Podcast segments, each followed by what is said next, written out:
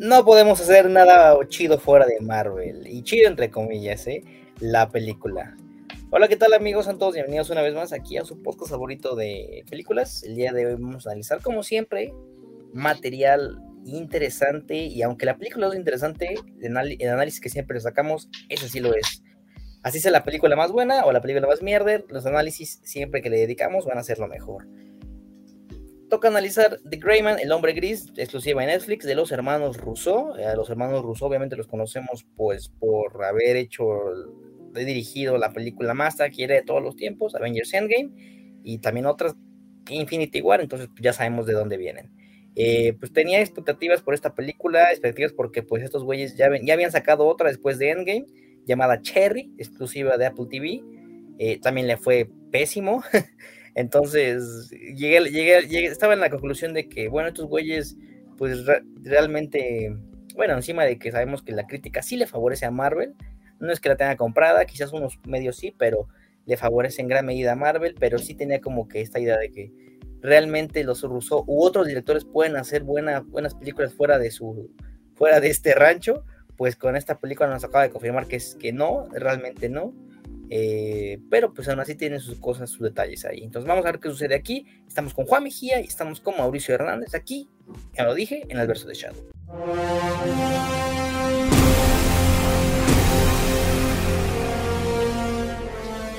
Cuéntenme amigos, ¿cómo están? Antes de empezar pues pues con el análisis de esta cinta, ¿ya sabían que esta película era Los Rousseau? ¿Ya habían escuchado de ella? Eh, yo ya había escuchado de ella y vi varios como pósters en los parabuses, o sea, en las paradas de los peceros y de los troles y eso.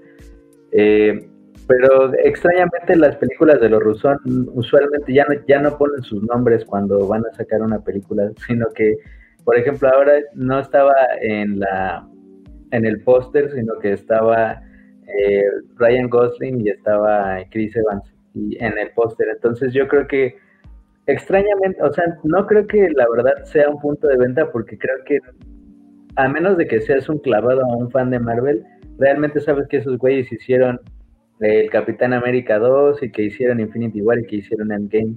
O sea, los nombres no resuenan, no es este... Y, y me refiero ya ni siquiera como a de grandes directores de la historia, o sea, no suena como un eh, James Cameron, no suena como Robert Eggers, no suena como Ari Aster, o sea, gente que identificas porque su trabajo da ciertas pautas creativas, tiene ciertos signos, ciertas referencias, ciertos métodos, o sea, no es el caso. Entonces, eh, yo sabía que era de ellos, bueno, porque, pues, porque aquí andamos, no andamos en esto, pero creo que en general no se promocionó como tal, como de, ah, de los productores o de los directores de Avengers, no sé qué, creo que esta no. Y además, posiblemente porque se trata de Netflix, a lo mejor el, en parte del convenio es no decirlo. O sea, eso se me ocurre, o de no mencionarlo como tal. Eh, pero, por ejemplo, creo que en realidad yo no creo que la película sea tan asquerosa como todo el mundo anda diciendo.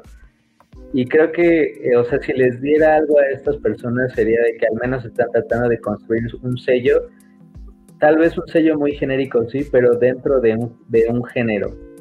Es decir, dentro del género de espías o del eh, mal llamado género de acción, como lo queramos ver. O sea, creo que al menos creo que lo están intentando. Además, es gente que tiene virtualmente todos los recursos. Por lo que lograron, que como sea es la película más taquillera en la historia, y aunque el James Cameron mueva las cosas para decir que sigue siendo la suya, Mm, ya sabemos que no, o sea, la verdad es que no, y, yo creo que sí le ganó de primera, o sea, y ni con el preestreno le iban a ganar.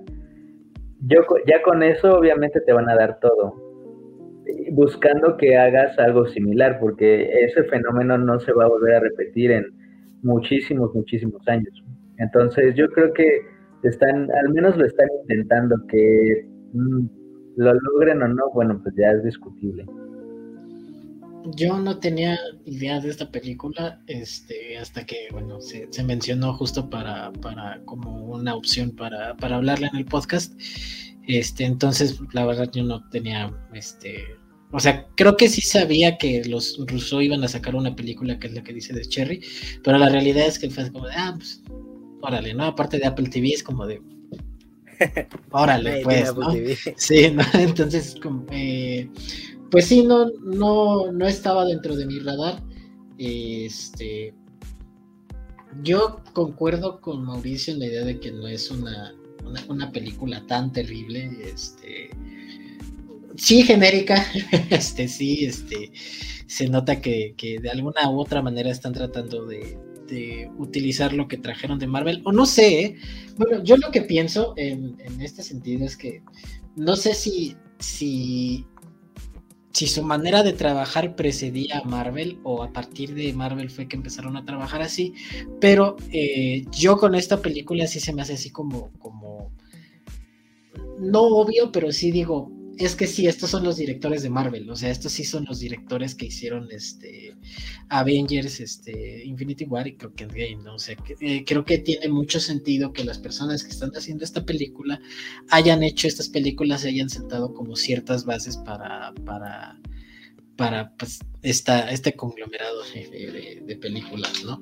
Entonces, este, nuevamente, o sea, creo que tienen una, una película, pues sí, genericona, este, con una historia que no tiene como mucho mucha carne, o sea, realmente está como muy, muy liviana. Este, pues es algo que hemos visto como mucho, o sea, nuevamente, como decía Mauricio, en este género como de espías de acción. Eh, e incluso cuando la estaba viendo dije, esta es la película de la que hacen parodia, todas las parodias que hacen películas de parodias de películas de acción, ¿no? O sea, todos los clichés que puedas encontrar en, en, este tipo de parodias o todas las burlas están en este tipo de, en esta película, ¿no? Entonces incluso llegó un momento en el que yo estaba, este, bueno, en la escena donde, este, después del tranvía, este, que, se, se, para así y así sin un rasguño, es como, estaba cagadísimo de risa, este, porque justo es así como de, es que esto es lo de las películas de acción, o sea, es otra vez el héroe caminando, este, con, con la explosión atrás, ¿no? Entonces creo que, que por esa parte, pues sí, no es como, como la gran, este, eh, pues sí, la gran propuesta, este, se ve que es una propuesta pues, multimillonaria, pero a nivel a lo mejor este, historia y todo no es no está tan tan trabajada pero por ejemplo creo que sí tiene o sea lo que me hace decir estas estos sí son las personas que, que, que, han trabajado con superhéroes y todo pues es este pues, las escenas de, de, de coreografías y de, lo que dice este Mauricio como mal, mal, llamada acción, que todas este, las peleas y las persecuciones y todo esto, la neta yo sí creo que, que incluso a nivel visual pues, se terminan viendo como bastante interesantes. La coreografías creo que están como bien hechas y de alguna manera pues es de lo que de lo que más se sostiene la película y es su pilar porque pues nuevamente la historia no, no le da para sostenerla como por completo, ¿no? Fíjense, eh, ahí por si no sabían, eh, a los rusos los contrataron para Capitán América y Soldado del Invierno por unos pequeños capítulos eh, en Community. Para quien no ha visto Community, pues es básicamente The Office, pero en escuela. creo que es un bastante buena, la recomiendo este Netflix, ahí pues la quieren checar. pues hay varios capítulos en Community donde organizan como una competencia de paintball, ¿no? Entonces, en estos, esos capítulos tienen estas secuencias de acción que siendo un juego de paintball, gocha, eh, por así decirle, las escenas se ven bastante bien, o sea, son bastante bien, y son esos capítulos donde estos güeyes pues las dirigen.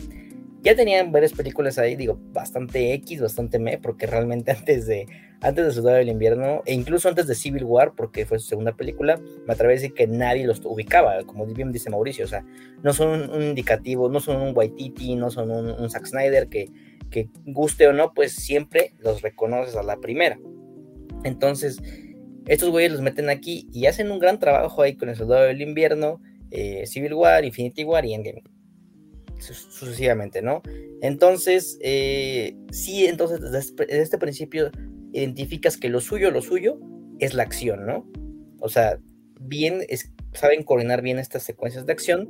Eh, la historia, pues, realmente rara vez, rara vez se meten ellos en el guion, porque es hasta ahora donde ellos se meten en el guion, pero pues bueno, las secuencias de acción son lo suyo. Entonces creo que a la película no le podemos recriminar en cuestiones de acción o, explosiones o, la, toma esta heroica con el atardecer, que en este caso es amanecer hasta el final, pues no creo que no, no, hay nada de malo en ello, ¿no? Pero realmente, como bien dicen, eh, pues sí, en este es donde flaquea bastante.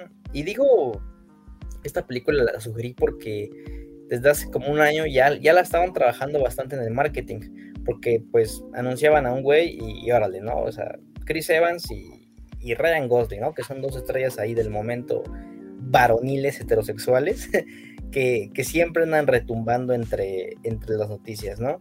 Y pues también Ana de Armas y Billy Bob Thornton y los demás que no me acuerdo, ¿no? Pero lo digo porque siempre que anunciaban a un güey nuevo, pues sí como que los medios se encargaban de enaltecer, pues que se estaba uniendo, ah, The Grey Man, ¿no? De los Russo para Netflix.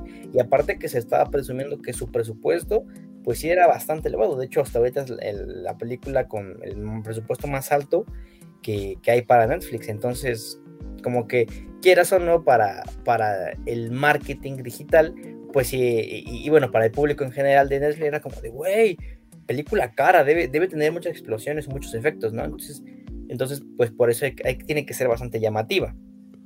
Pero ya cuando la vemos y dices, mm, es una película que te puedes aventar un, domingo, un sábado, y, ahí, ¿no? O sea, simplemente sabes que puede haber momentos entretenidos, otros no tanto, y pues, Fíjate, yo no sabía, porque Planta no la había buscado, pero estos güeyes dirigieron tres, son multitud, eso no lo sabía. Con Owen Wilson Matt Dillon, que Matt Dillon dio un salto enorme, digo, saliéndose de las comedias ya para trabajar con Lars von Trier. Y que pues es una película, o sea, sí es una comedia y es cagada y creo que tiene sentido porque de hecho yo creo que dentro de las virtudes de esta película en realidad es eh, el diálogo, extrañamente, o sea, siendo que entiendo por ejemplo que en Marvel hay una carga muy fuerte y una necesidad eh, marcada, o sea, incluso yo creo que por alguna suerte de, no sé si de contrato, pero al menos dentro de los parámetros que tú tienes que seguir, tienes que meter cierta cantidad de chistes o hacer cierta, cierta cantidad de humor o propiciarlo al menos, aunque no funcione, pero propiciarlo. De hecho, eh, por ejemplo, en su película, la de Civil War, pues es una guerra de chistes, o sea, así siempre le digo yo, es un golpe, un chiste, un golpe, un chiste, un golpe, un chiste, en, en una escena climática. Entonces me hace mucho sentido que estos güeyes viniendo de un trasfondo de comedia, o sea que la verdad esa película pues está ahí, es un clásico de TNT igual, que esta podría convertirse en un futuro en un, clásico de esos de, de net sábado en la tarde de Netflix, así de que no saliste y pues me pongo a ver ahí y que encuentro, pues encuentro esta. Creo que ese es el potencial y no lo digo como en sentido irónico, sino que eso, para eso a veces son las películas. pues la cosa aquí es que esta película de sábado por la tarde costó 200 millones de dólares. O sea, no es, eh, este, es algo ridículo el, el, presupuesto y honestamente creo que en las secuencias donde se utiliza, que son las persecuciones y las escenas de, choques y de explosiones y demás, no se ven bien completas, es decir, hay unas partes que se ven mejor que otras. No sé si fue por eh, que hubo una mala repartición del presupuesto y demás, pero en realidad parece que no, no terminó por cuajar bien todos los efectos especiales.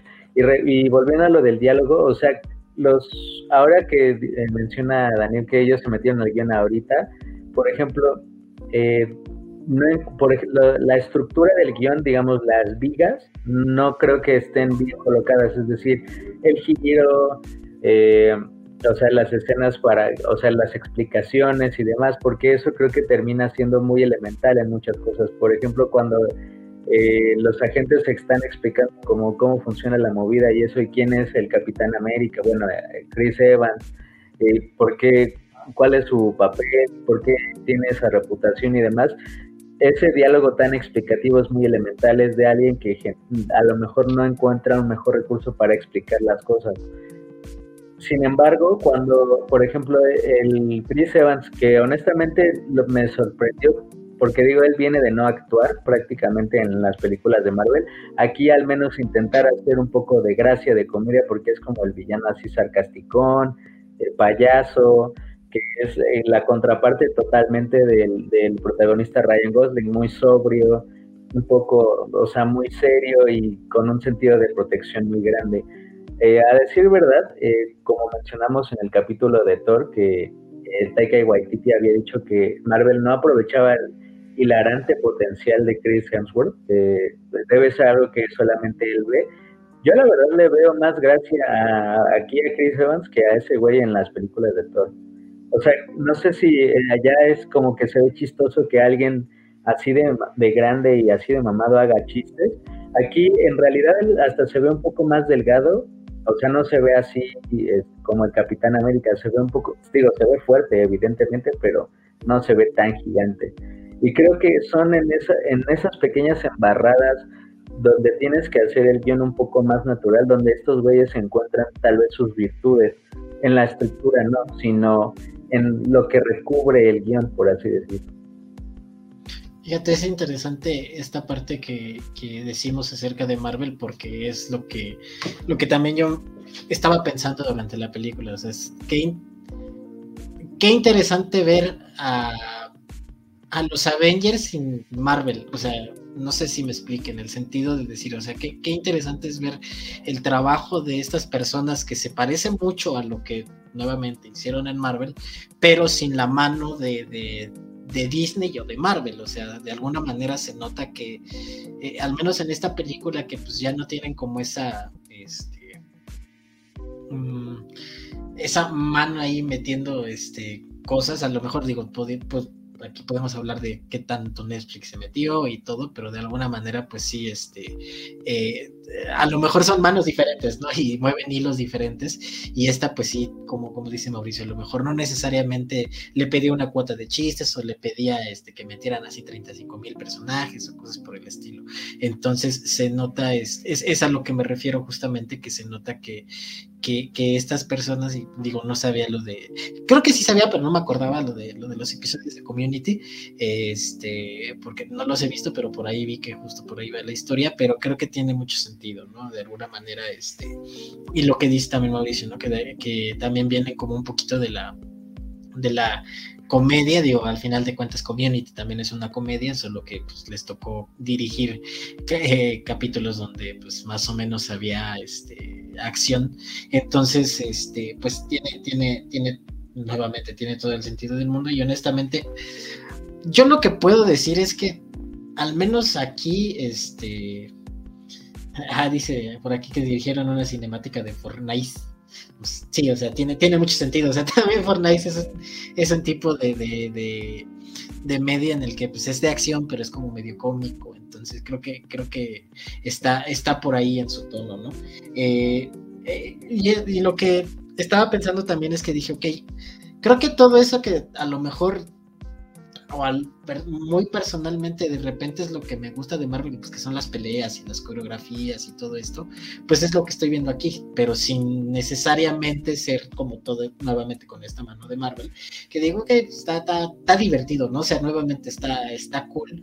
este, bueno, yo creo que no lo he dicho, pero yo honestamente sí disfruté mucho la película, o sea, de a lo mejor en el sentido como que irónico y no irónico, ¿no? O sea, es lo que decía, de repente la veía como una película de acción, es como de es lo que pasa en una película de acción, pero justo en, ciertas escenas me tenía como muy entretenido y cuando empezaron las coreografías, la primera coreografía que es como este, este cuate agarrando así tipo MacGyver como cualquier cosa que se encontraba para, para terminar el trabajo, la neta es que está como muy, muy, muy divertida, ¿no? O sea, eh, creo que está como de repente construida de, manera eh, este, decente justo porque pues también las coreografías y todo están muy bien dirigidas. Bueno, yo siento que están bien dirigidas, ¿no? Por otra parte, pues sí, a final de cuentas la película tiene a, dos, este, como, como se dice aquí, estrellas, ¿no? De alguna manera, pues son como este, nombres grandes que no necesariamente pues han, eh, destacan por su mega actuación, sino porque pues, son galanes, o sea, al final, al final del día son galanes de, películas, o sea, así como en el, en el concepto así más, más, más puro de la palabra, ¿no? Están, ahí porque están gananes de balnearia, este, están, están bien parecidos y están Mamators, entonces pues creo que creo que este en este tipo de películas de acción pues también es como como un eh, incluso eso es como parte del estereotipo, ¿no? Que el, héroe es así como mamado y es guapo, pero es este así como muy serio y es este pero violento, entonces y se quita la playera y todo, ¿no? entonces creo que realmente tiene mucho sentido que, que de, de alguna manera pues lo hayan publicitado así como como lo estaban mencionando hace ratito, pues sí, al final de cuentas, pues son los nombres más grandes y pues el otro nombre grande pues era el de Ana de Armas, pero la realidad es que dentro de la misma película pues no era como, como el personaje tan grande que a lo mejor eh, esperaran que fuera, o más bien que el marketing a lo mejor pues pudo, pudo presentar, ¿no? Entonces, realmente los, los dos nombres más grandes de la película pues son estos dos, en tanto, en tanto este, prominencia en, en, la película. Y pues yo, yo me acordé mucho de Chris Evans en Knives Out, en Entre Secretos y Navajas, porque justo también como que tiene este, no, no a lo mejor como tal, pero también tiene este personaje como un poquito sarcástico que termina siendo el, malvado y todo, ¿no? Pero que de repente es la, escena donde se está riendo, donde se están peleando todos los de la familia entre navajas y secretos, se me, se me, figuró mucho como al tipo de trabajo que está haciendo aquí, ¿no? Entonces, este, pues sí, pero a final de cuentas, pues sí, todo, todo, todo recae mucho en, en, en sus habilidades, al menos en esta película, en sus habilidades para medio ahí este, hacer acrobacias o como que hacen acrobacias y todo. Y a nivel este actoral, pues la realidad es que como la historia no está tan bien profundizada, pues no les pide como, como demasiado, ¿no? Y bueno, ya ahorita eh, quisiera entrar como en esta onda del, del, CGI porque está como interesante una escena que vi, pero si quieren, eh, eh, ahorita, ahorita. Fíjate, ahorita que Mauricio mencionó este, esta declaración del señor Waititi con, con Hemsworth, eh, yo también creo que este güey no, no realmente no, no, ha actuado aquí a lo grande. Muchos siempre mencionan la de Rush, Pasión y Gloria, de Ran Howard, pero nunca la he visto. Y realmente, pues, no, nunca nadie la menciona, ¿no? O sea, son contaditas, contadas, digo, tres personas que la han mencionado y pues para que nadie la mencione realmente como un trabajo doctoral de Hemsworth, pues entonces tan así, pues no creo que sea. Ahora, eh, yo creo que los rusos han moldeado, como bien dijo Juan ahorita, eh, un, comentario bastante interesante, eh, cómo serían los Avengers por fuera, ¿no? vamos a ver, ya vimos a, a, Robert Downey Jr. pues en esta película de Doolittle, pésima por cierto, la vamos a volver a ver este, el siguiente año ahí con Oppenheimer, vamos a ver si sí o no pero pues realmente aquí ahorita con los que tenemos, que es Chris Evans, eh, que ahorita hay un comentario con ellos, pero con él ahorita, pero del lado de Thor, realmente lo hemos visto en puras comedias, eh, hay una que se llama Vacaciones en Familia o Vacaciones, no, no recuerdo bien, igual el mismo personaje aquí todo cagado, este, comedia, ¿no? En la de Hombres de Negro Internacional es prácticamente Thor, pero en un traje de negro, ¿no? Y realmente la, película que sí trata de hacer, y digo trata porque no lo logra, una diferenciación de lo que él hace, es en la de extracción, se llama Misión Rescate, está en Netflix. No la dirigen los rusos, pero sí la producen. Entonces ahí la hace de un soldado, es un soldado John Wick, para que me entiendan. Eh, serio aquí, mamonzón. Este, la película, eso sí, tiene unas secuencias de acción brutales, me encantan las secuencias de acción, y eso es lo que vamos, ¿no? Mm, ahí se ve la mano de los rusos, eh, pero pues aún así, como bien tratan de, de, de desemarañarse de, lo que son los Avengers, pero no lo logran. Y del lado de Chris Evans yo también concuerdo con este comentario en que sí se ve un, un, intento de, de, caracterización de villano, ¿no? Porque sí, sí lo notas diferente a otros papeles que he hecho al menos en la última década. Cabe mencionar que en la última década, ¿qué ha hecho Chris Evans, no? Ha hecho, pues obviamente, el Capitán América, ha hecho este güey todo este picarón de, de, Knives Out. Hizo una serie para Netflix que se llama Defending Jacob, pero pues realmente nadie, nadie habla de ella, entonces pues su trabajo debe ser mediano. Y esta, esta película que se les, había hablado, sale con una niña súper inteligente, pero pues más que nada es drama, pero leve. Ahora, eh, al ver a su personaje aquí villano, me recordó al villano de, lo que, he dicho siempre, la mejor actuación que ha tenido Henry Cavill en, la, en su carrera, eh, Misión Imposible Repercusión, me recordó a ese villano, e igual así, con el bigote, super mamado, que sabe de todo, o que es el como que el más vergas y que obviamente va a venir un villano aún así más vergas, pero me recordó aún así y, como que me los imaginaba en una película, ¿no? Los hermanos o los amigos este, siendo villanos aterrorizando al mundo. Me recordó este villano porque creo que, creo que sí, sí fue una buena interpretación de, Evans, muy en todo su gran este, catálogo de actuaciones que él tiene, eh, gran, obviamente entre comillas, pero pues aún así, así, como villano aunque es el malo, sí te agrada, ¿no? O sea, como que sí te logra convencer eh, al, ser, un, al ser un bastardo. Un bastardo. un bastardo. y además yo eh, creo que también intentar, no sé si juntarse con estos güeyes más, pero porque finalmente sí se nota que también está ahí porque pues es su chavo, o sea, eh, digo, tanto tiempo dirigiéndolo, tanto tiempo conociéndolo, pues se, por ejemplo, en, la academia y en el, en el periodismo, por así decirlo, tenemos este término que tal vez exageramos, el de actor fetiche. O sea, cuando, pues en realidad no puede no ser necesariamente así, ¿no? O sea, suena muy elegante y como muy enigmático y lo que quieras, pero pues puede ser su cuate nada más, o sea, y no tiene nada de malo, ¿no? Así Adam Sandler a poco Kevin James es este, su actor fetiche, güey, o Chris Rock o Rob Schneider.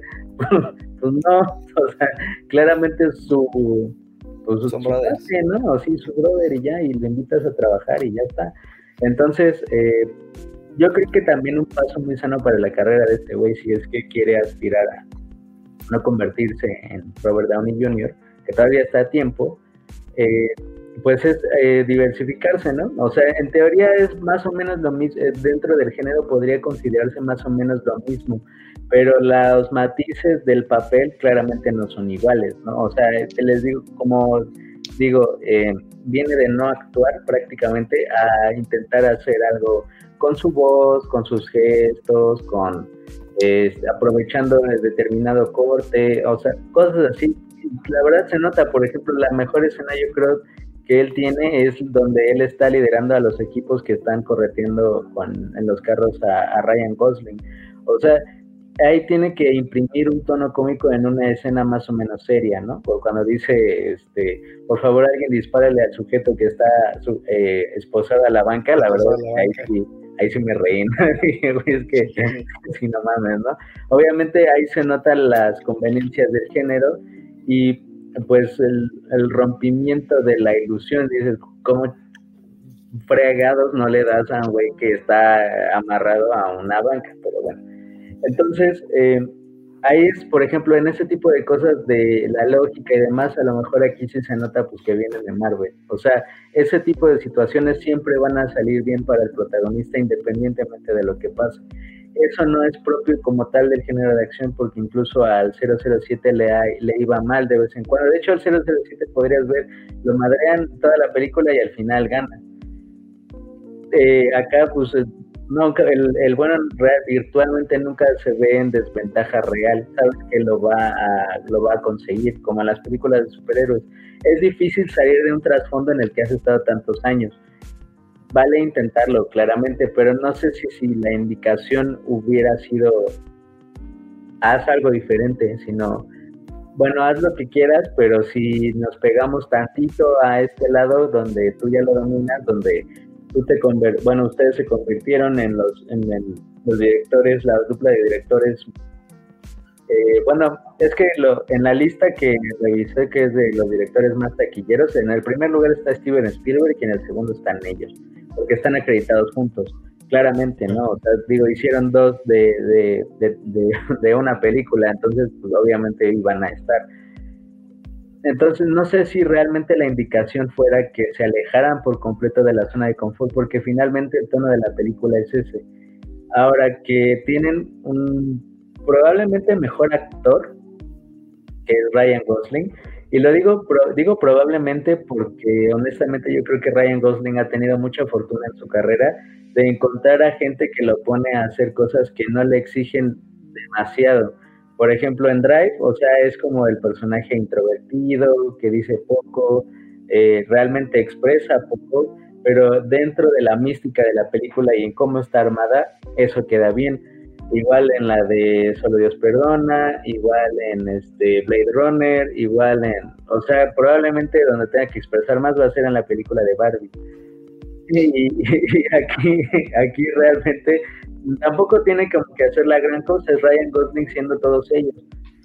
Pero que Ryan Gosling ha sido dirigido por gente más importante y que eso trae experiencia definitivamente. O sea, hace un, creo que hacen una buena contraposición y también estos güeyes no se meten en problemas para decir, ah, bueno, ahora hay que pedirle a Ryan Gosling que grite y que llore, que después abrace a la niña con toda su alma. Obviamente no, o sea, esas indicaciones no estaban. Pero en el tono de la película ni te fijas porque es una película tan explosiva, tan llamativa, eh, tan irónica en ciertas cosas que no importa. Entonces, para hacer lo mismo, o sea, si haces una serie de panes, pues si haces una serie de bolillos, pues que te quedan bien los bolillos. O sea, cuando te quieras hacer una concha es donde te van a exigir, pero si haces un bolillo y a lo mejor te metes y haces una telera, es más o menos lo mismo, nada más que cambies un poquito la forma. Sí. Y fíjate, eh, ojo que, que, sí, perdón, rápido, que sí hubo una referencia ya 007 eh, a James Bond, obviamente, ahí bastante chistosa, ¿no? no, es que ya estaba el 7, ¿no? Entonces, o sea, como que saben ellos bien a qué le estaban tirando, ¿no? O sea, como que espías, agentes, Sí, fíjate, incluso parte de lo que, de que dicen los dos es esta onda de, los personajes serios, ¿no? Que es algo que pues, hemos visto en bastantes películas del género, que es este el personaje serio, porque justamente eh, era lo que decía hace ratito, ¿no? A lo mejor el actor no es el, el mega actor, pero necesitaban a alguien que se viera galán, que se viera este eh, bien y que se viera musculoso y que sí, sí diera como esa onda de malote. Y justo esta, esta, este, este personaje de malote que casi no sonríe y que es muy serio y todo, pues a final de cuentas lo hemos visto como a lo largo de, de, todo el género, ¿no? O sea, porque justo este como dice Mauricio, queda muy bien con, el, con la película y te crees como que, que él no va a reaccionar a, a, una muerte porque es un, es un tipo serio, es un tipo mal encarado, es un tipo, etcétera, ¿no? Entonces, de alguna manera, pues, pues, ha funcionado y pues creo que esta película, pues también usa esto, este, este tropo, si quieres llamarlo así, para, eh, eh, pues para llevar su personaje principal, ¿no? De alguna manera. Y, fíjate que sí, no lo había pensado, pero sí, de alguna manera, este, eh, el, el Chris Evans pues sí es es mucho más expresivo que el mismo personaje principal, ¿no? O sea, de alguna manera, pues el personaje de Ryan Gosling, como ustedes lo dicen, es como más, este, más sobrio y, es, eh, te digo, mal encarado y que ve a todos con, ojo de, con ojos de odio y todo así. Y este cuate, pues lo que hace es lo que dice, ¿no? Tratar de ser como más, no carismático, sino como que tener un poquito más de, expresiones eh, dentro del sarcasmo, a lo mejor, también dentro del mismo enojo, dentro de, lo que dice Daniel, dentro de ser un bastardo, o sea, es un bastardo este, cagadín, ¿no? Entonces, este, a lo mejor no necesariamente es el más intimidante del mundo, porque creo que justo también parte de lo que, de lo que tiene la misma, eh, lo que decía este Mauricio, es este que o sea, el villano como tal no lo construyen como para, para realmente que sea intimidante, al menos a, nivel este, estructural, como en los diálogos y todo, que es como de, pues, ok, no, pues se me imaginó un poco a como, bueno, más bien lo comparo un poco a como construyeron el personaje de John Wick en la primera, que es este, o sea, que de repente empiezan a decir, no mames, ¿cómo, cómo te metiste con ese güey? ¿Cómo mataste a su perro? Ya, ya valimos más. y así también la de nadie, ¿no? O sea, que también es como... ¿Qué, hiciste? ¿Por qué? ¿Por qué te metiste con ese güey? ¿Quién sabe qué? ¿no? O sea, ahí sí, sí empiezan a, a partir de los personajes secundarios, a partir de todas las consecuencias eh, de las circunstancias en las, que, en las que están y los diálogos, pues van construyendo al personaje, que en este caso no es el villano, pero es el personaje principal, de decir, no, ya valimos, este, ya valimos que son. Acá se siente un poquito más, este, más escueto, a lo mejor el, único, la única que medio lo construye así es, este, es la policía, pero realmente no es como de, ah, pues, pues órale, ¿no? O sea, realmente más, este, no, no, no eh, da como esa, esa impresión, pero pues te cae bien el personaje, ¿no? O sea, no es intimidante, pero dices, ok, sí es, es, es medio bastardo, pero pues, chido, ¿no? Aparte, pues pues sí, al Chris a veces lo, escogieron porque, pues, nuevamente a lo mejor como que su cara no es tan, tan agresiva, pues por eso le tuvieron que poner acá el, el, bigotín, el bigotín de, de, actor este, para cine de adultos. Entonces, pues creo que, creo que por eso este, funciona, ¿no? Y ahora también lo de lo de la lógica que decía este Mauricio, ¿no? Que creo que también es como, como parte importante del, del mismo género, ¿no? Que que incluso yo siento, y creo que es lo que, lo que trataban de hacer con este diálogo que decía Mauricio, de pues dispárenle al güey que está amarrado, ¿no? Que justo es como esta misma, eh, la película, y también lo dice Mauricio, es como, es de repente como medio irónica, ¿no? Porque sabe a lo que está jugando, sabe que, que está jugando con estos tropos, este, como muy, muy establecidos del género. Y dice, pues sí, pues obviamente el guion está del, del lado de del personaje principal, ¿no? Obviamente no le va a pasar nada. O sea, si, si acaso lo van a, este, literal, lo van a apuñalar que siete veces en toda la película y no le va a pasar nada, o sea, va a estar como, vamos a poner una escena en la que medio se cura, así como en los videojuegos, ¿no? Que como de Last of ya te, ya te mordieron y ya te arrancaron un brazo, pero te pones así, este, una venda en el brazo y ya, este, y ya, ¿no? Entonces dices, ah, incluso hasta cierto punto se me imaginó como con este tipo de lógica, ¿no? Eh, la película, esta lógica de, pues sí, el, el, el, ejército de un solo hombre, ¿no? Que puede contra dos ejércitos enteros en una plaza de... John Wick, ¿no? John Wick. Ajá, sí, en una plaza de Praga es como de... O sea, pues sí, no es algo que va a pasar en este, en este tipo de película. E, y y te digo, los mismos directores lo saben, ¿no? Y el mismo guion lo sabe porque, pues, no por nada echaron ese chiste, ¿no? O sea, eh, la misma, la misma, es para que la misma audiencia diga, o sea, hasta, hasta este personaje ya está como, como, como desesperado de decir, ah, no más, este, este cuate es invencible, ¿no? Es, este, es Dios casi, casi. Entonces, pero parte de eso, pues, es como, bueno, a mí justo es lo que de manera irónica y no irónica, como al mismo tiempo, como muy raro, fue lo que también disfruté, que dije, ya, pues, pues órale, ¿no? Este, está, está divertido y, eso. Fíjate, eh, hace rato, bueno, con los primeros comentarios que abrió este Mauricio sobre el diálogo que tiene y para construir el personaje como ya lo mencionaste ahorita, de lo que es el villano, pues usaron así como que el, el diálogo, ¿no? Así como, no, es que ese güey está cabrón, eh, es un culero, eh, siempre sale por las reglas y por algo no está trabajando con el gobierno, ¿no? Y es curioso porque para construir en otro lado al héroe usan flashbacks, ¿no? Pero cosa que a mí en lo personal los flashbacks no me ayudaron o no me convencieron del todo, porque como que se me hicieron muy me. O sea, por ejemplo, este flashback que por cierto, para hacer flashback dura bastante, este, cuando pues ahí este, proteja a la, morra en su casa, pues es como de un jueves cualquiera, ¿no?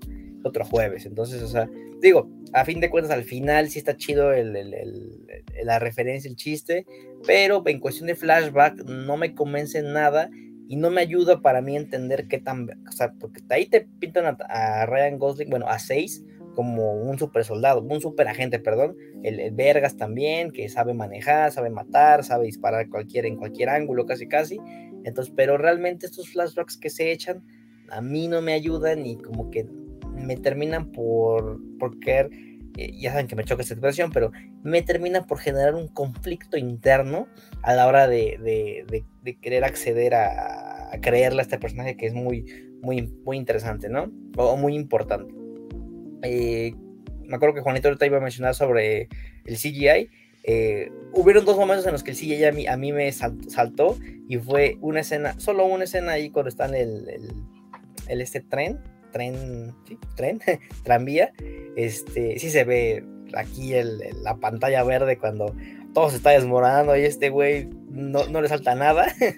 y al final, en la batalla, en la fuente, también en, el amanecer, también se ve bastante del lado de Chris Evans, se ve mucho, mucho el croma, pues ahí que el amanecer y pues ellos, ellos muy claros y atrás el, pues, la luz está saliendo, apenas, ¿no? O sea, pero no me tiran la película a nivel este bigote de Henry Cavill en Liga de la Justicia. me puedo hacer pendejo ahí, que ya lo he dicho varias veces, o sea, no me lo tira, pero pues sí dices, ah, no más, pantalla verde, ¿no? O sea, a lo mejor no es porque estamos en este medio, pero como que sí sabes identificar dónde pudieron estar estos momentos. El bigote de Henry.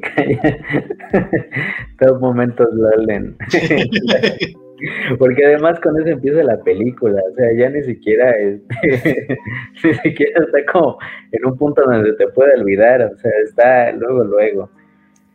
Eh, por ejemplo, yo algo, algo que me acuerdo también, y hablando igual sobre el elenco, es Ana de Armas. O sea, creo que en realidad está un poco infrautilizada en la película.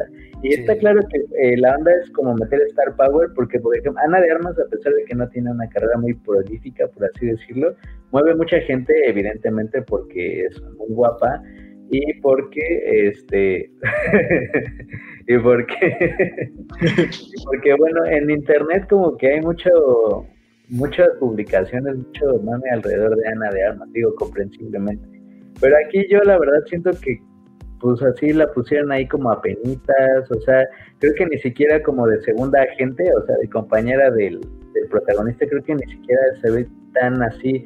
Por ejemplo y su extraña desaparición al final, o sea, de que no interviniera más, o sea, no fuera un papel más determinante, sí me parece una decisión extraña, eh, por decirlo menos.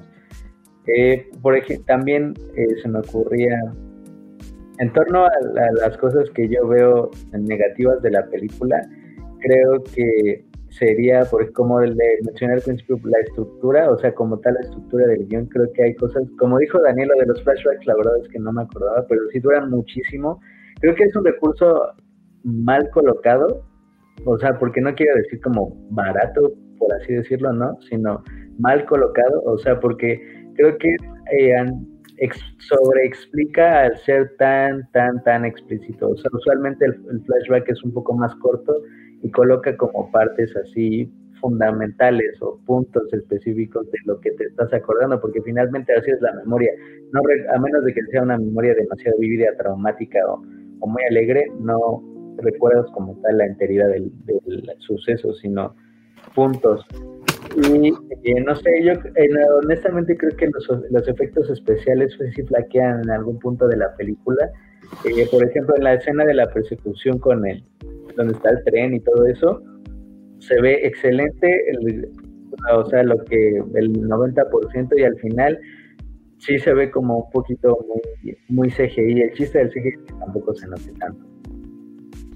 Eh, esta, esta parte del flashback eh, también me, remonta mucho a lo que, lo que estaba diciendo Daniel acerca de cómo van construyendo el personaje de la, del héroe, porque justamente creo que también eh, pienso como Mauricio que es un el flashback este que se avientan de quién sabe cuántos minutos, pues sí es como un recurso como que de repente se siente un poco un parche en el sentido de decir, o sea, no habías utilizado como flashbacks en toda la película, o sea, habías utilizado como, como ciertas, este, ciertos mm, elipsis y todo, pero pues eso es dentro, dentro, de, dentro de la consecución de lo que estás presentando, pues es normal. Y de repente me pones un flashback así como medio, medio de la nada, justo para explicar por qué el personaje de Seis estaba este, eh, preocupado por esta, esta, la sobrina del cuate este y por qué se había este, hecho como, como amigo de ella o cosas por el estilo. Creo que yo lo que siento es que nuevamente, a final de cuentas es un personaje súper, súper tropo, entonces, este, pues sí es como un poquito eh, no, sí, un poquito este, este recurso que por ahí se, se, maneja de salvar al gato, ¿no? O sea, de alguna manera es para que el personaje te caiga bien, que ya había habido algo que era como la, la, la, primera parte donde, donde no quiere que haya daños colaterales, como que es donde te van presentando que, que sí es un sí es un asesino y todo, pero que tiene moral, ¿no? O sea, que, que no, casi casi que no tiene, eh, que no mata niños ni, que sí niños. tiene madre. Ajá, sí, un poquito, ¿no?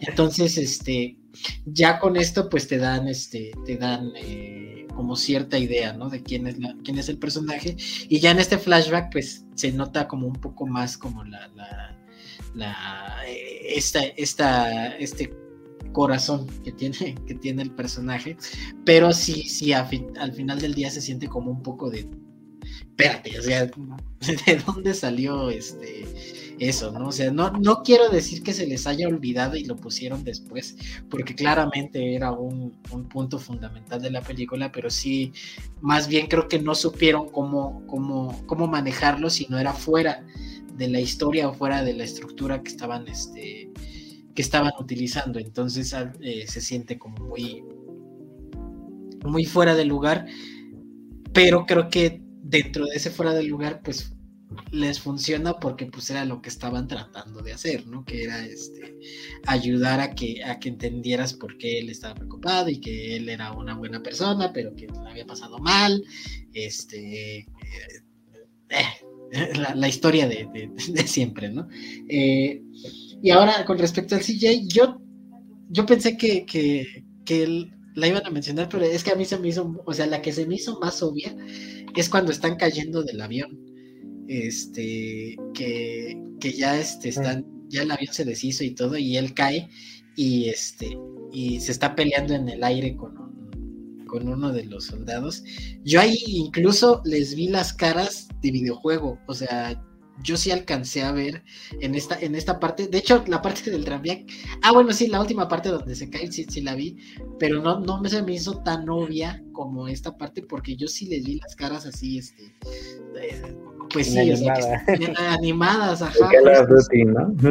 Ajá, sí, justo, o sea, recién salidas del, del, este, del programa de renderización, y dije, órale, ¿no? O sea, aquí sí se ve como, como muy cañón, y hasta dije, es que es película de los 2000, ¿eso qué onda? Porque sí se ve, al menos esa parte en específico, que es la que sí dije, órale, sí está, porque yo sí o sea, sí se ve gacho, o sea, sí se ve este. Hasta, hasta, hasta incluso se, se ve así como. No sé, yo, yo percibí que se veía así como. De repente se estiraban. O sea, que era como.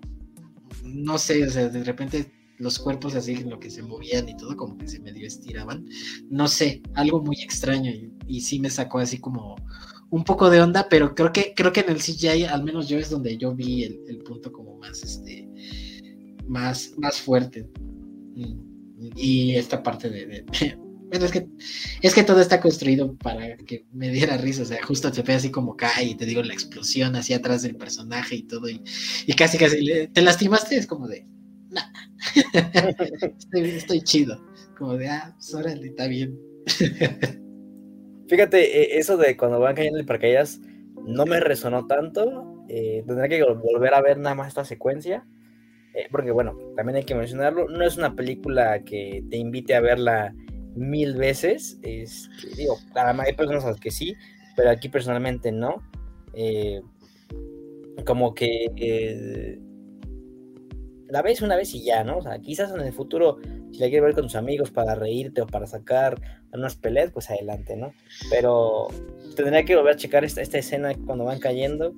Eh, se me hizo bastante cagada, este, ya cuando están en el, en el piso, ya cuando de, ¿estás bien? Sí, sí, estoy bien, ¿no? O sea, este, este güey, vamos a llamarle el padrino, ya como que bien confianzudo de que, pues, pues este güey es tan bueno que, que no, que no le va a hacer nada, ¿verdad? Todo, todo bien con esta parte. Y con Ana de Armas, fíjate, este, yo me atrevería a decir que su personaje, mira, no me molestó nada, o sea, digo, a mí Ana de Armas se me hace una, una actriz bastante bonita, eh, pero pienso que su personaje cumple una, una, cuota, no de género obviamente, porque aquí no, hay, no hay este, esas cuestiones, cumple una cuota de el, female power, ¿no? Si ya saben que hoy en día pues eh, hay que, siempre tiene que ver como que es la fortaleza femenina, eh, y lo digo porque esta película de, es nueva, se llama La Princesa, está en Star Plus, no la vean, con Joy King, este, pues es una princesa que básicamente sabe pelear y como que da el mensaje de que no, porque antes el papel de la mujer en la Edad Media era nada más este, casarse con el güey de la otra familia y ya, ser heredera, ¿no? Pero a lo que voy es que como que aquí el papel de nada más es tan reducido o como bien dice Mauricio, está tan desaprovechada que te, quedas con ganas de más, ¿no? Entonces a lo que voy es como que pues ella está como cumpliendo este papel de, la mujer es fuerte, la mujer puede, puede también ensuciarse las manos, ensuciarse la, pues la vestimenta y ya, ¿no? Porque realmente como que dices, mm, está bien. Vi un comentario por ahí que decía que ya denle, ya denle su, propia película de acción a ella, ¿no? Y recordé que ella va a protagonizar un spin-off de, de John Wick que se va a llamar Balderina. Este, y ya es todo lo que sabemos, ¿no? sabemos que va a estar, pues ya lo dije, en el universo de John Wick. Entonces lo que esperamos es que, pues, acción de gran calidad, pero pues sí, también o sea, concuerdo con Mauricio, es que como que nos quedaron a deber más, ¿no? De ella, ¿no? O sea, porque al fin de cuentas, ella al final, pues solo está con el lanzacuetes y salva a este güey, ¿no? Varias veces. Pues, ah, No, iba a decir nada más que yo siento que más que a lo mejor poder femenino, pues era como el personaje eh, bueno, si así es parte de, eso, pero creo que también como que tiene la, variante de decir, bueno, es el personaje secundario que, como el, el, sidekick, entre comillas, de esta, de esta persona, que es como para darle una, una justificación de que salga a, bien de casi todas las, situaciones en las que las ponen, ¿no? O sea, también así como de, bueno, o sea, sí es muy bueno, pero también necesita ayuda, ¿no? O sea, o sea, no es como, entonces de repente es, como, ah, o sea, sí puede ser, pero de repente necesita que, que la salve. Y aparte está la onda de que lo que decía Mauricio, o sea, llama mucho la atención, es una, es una chica muy guapa, entonces este, pues es como de, pues sí, o sea, es, era parte, era lo que yo, eh, lo que se mencionaba al principio, ¿no? Este, era parte como de movimiento de marketing, de decir, bueno, sí vamos a poner a una de armas para, porque pues ya tenemos a dos estrellas, vamos a poner a una más al, poder, al este, al, al atractivo visual para los chicos, o sea, porque aparte, pues sí es una, es este, eh, una película llena de testosterona y pues de repente te ponen ahí a la chica guapa que también pelea y dices, bueno, pues sí, llama la atención, ¿no? sí, un poquito. es que estaba escuchando dije para los chicos y dije, órale. ah, sí, cierto, es verdad, no podemos decir la palabra con S. Ya no, qué bueno, porque, porque se me. o sea, si me viene la no, no, o sea, creo que no queda. Eh, pues, o sea, yo creo que esta película no es tan asquerosa como todo dice. O sea, la, la crítica la ha ido considerablemente mal. Eh, o sea, tal vez más mal de lo que yo hubiera anticipado, porque, por ejemplo, cuando dice la historia de Instagram sobre la calificación en Letterboxd, alguien me contestó, es que son todos los clichés de una película de acción metidos en una, y bueno, porque además dura dos horas, entonces sí los metieron prácticamente todos. Podría ser, o sea, pero honestamente no creo que haya quedado mal, o sea, no necesariamente eh, así como muy asquerosa, o sea, de que sea de, absolutamente descarada o sea, aburrida, ¿no? O sea, una película de acción aburrida, que pretende ser acción aburrida, es, es la muerte, ¿no? O sea, ¿cuál sería el, el chiste? Como, no sé, Pacific Rim 2, o sea, aburridísima y, y es una película absolutamente de, de, acción, además de acción con robots, imagínate. ¿Cómo haces mal eso? Entonces, este, yo creo que esta quedó como en un término medio. Sí veo como ciertas cierta experimentación dentro del, de los rusos, o sea, al menos para encontrar un sello propio, aunque sea como una onda Michael Bay, por así decirlo. O sea, Michael Bay, sabes que tiene como, son películas ultra comerciales, pero eh, en cuanto a las explosiones, los, o sea, el tiro largo para abrir la película, cosas identificables, no necesariamente virtuosas, por así decirlo, pero que al menos sabes que es de él, o sea, encontrar, aunque sea pequeñita, encontrar tu propia voz, o bueno, en este caso de ellos, pero eh, no creo que haya salido tan mal, o sea, creo que incluso es como una buena forma de darle un poco más de rienda suelta a, Chris Evans para que se vaya apartando paulatinamente del personaje del Capitán América, porque pues evidentemente no lo puedes hacer toda la vida. Eh, algo que por ejemplo, dada la edad de Tom Holland, creo que va a ser muy le va a costar a él un poco más de trabajo quitárselo. Eh, creo que él está a tiempo, Chris Evans está a tiempo de quitárselo y ya sea dentro del eh, mismo confín genérico eh, la acción, las espías, cosas así, persecuciones, aún se puede maniobrar un poco. Eh, creo que en este intento, la verdad, hay bases para no convertirse en, un, por ejemplo, en un Jean-Claude Van Damme, quien nunca, nunca, por más que hizo, logró salir de ese confín y hasta se hizo meme. Entonces creo que ese es el objetivo, no convertirse en algo tan descarado. Sí, justo este sello que dice eh, de los rusos, pues yo lo vi justo en las escenas de, acción, en las coreografías, como este juego de luces que a partir de, pues, las cosas que utilizaba este, el personaje de Seis, pues de repente se hacía un juego de luces y humo y todo mientras estaba la coreografía, que a mí, a mí personalmente es como parte de lo que me gustó visualmente de la película y digo, bueno, creo que es, es algo que le da como cierto saborcito, más allá a lo mejor de la, de, la coreografía en sí, ¿no? Eh, yo también poco creo que sea una película tan, tan, horrenda. O sea, de hecho, creo que por menos se le ha aplaudido a, a Marvel. Entonces, este. Absolutamente. Eh, entonces, me, sorprende que, que, que, esta película tenga como esta reacción tan, tan negativa. Pues sí, o sea, como dice, y yo también lo dije, ¿no? O sea, tiene todos los clichés metidos en dos horas de una película de acción.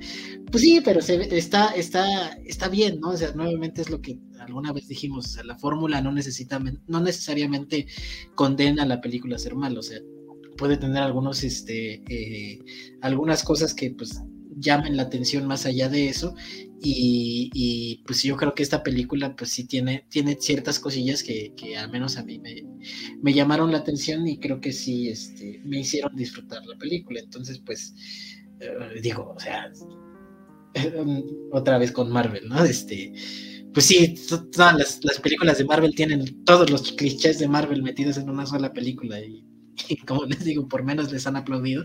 Entonces como de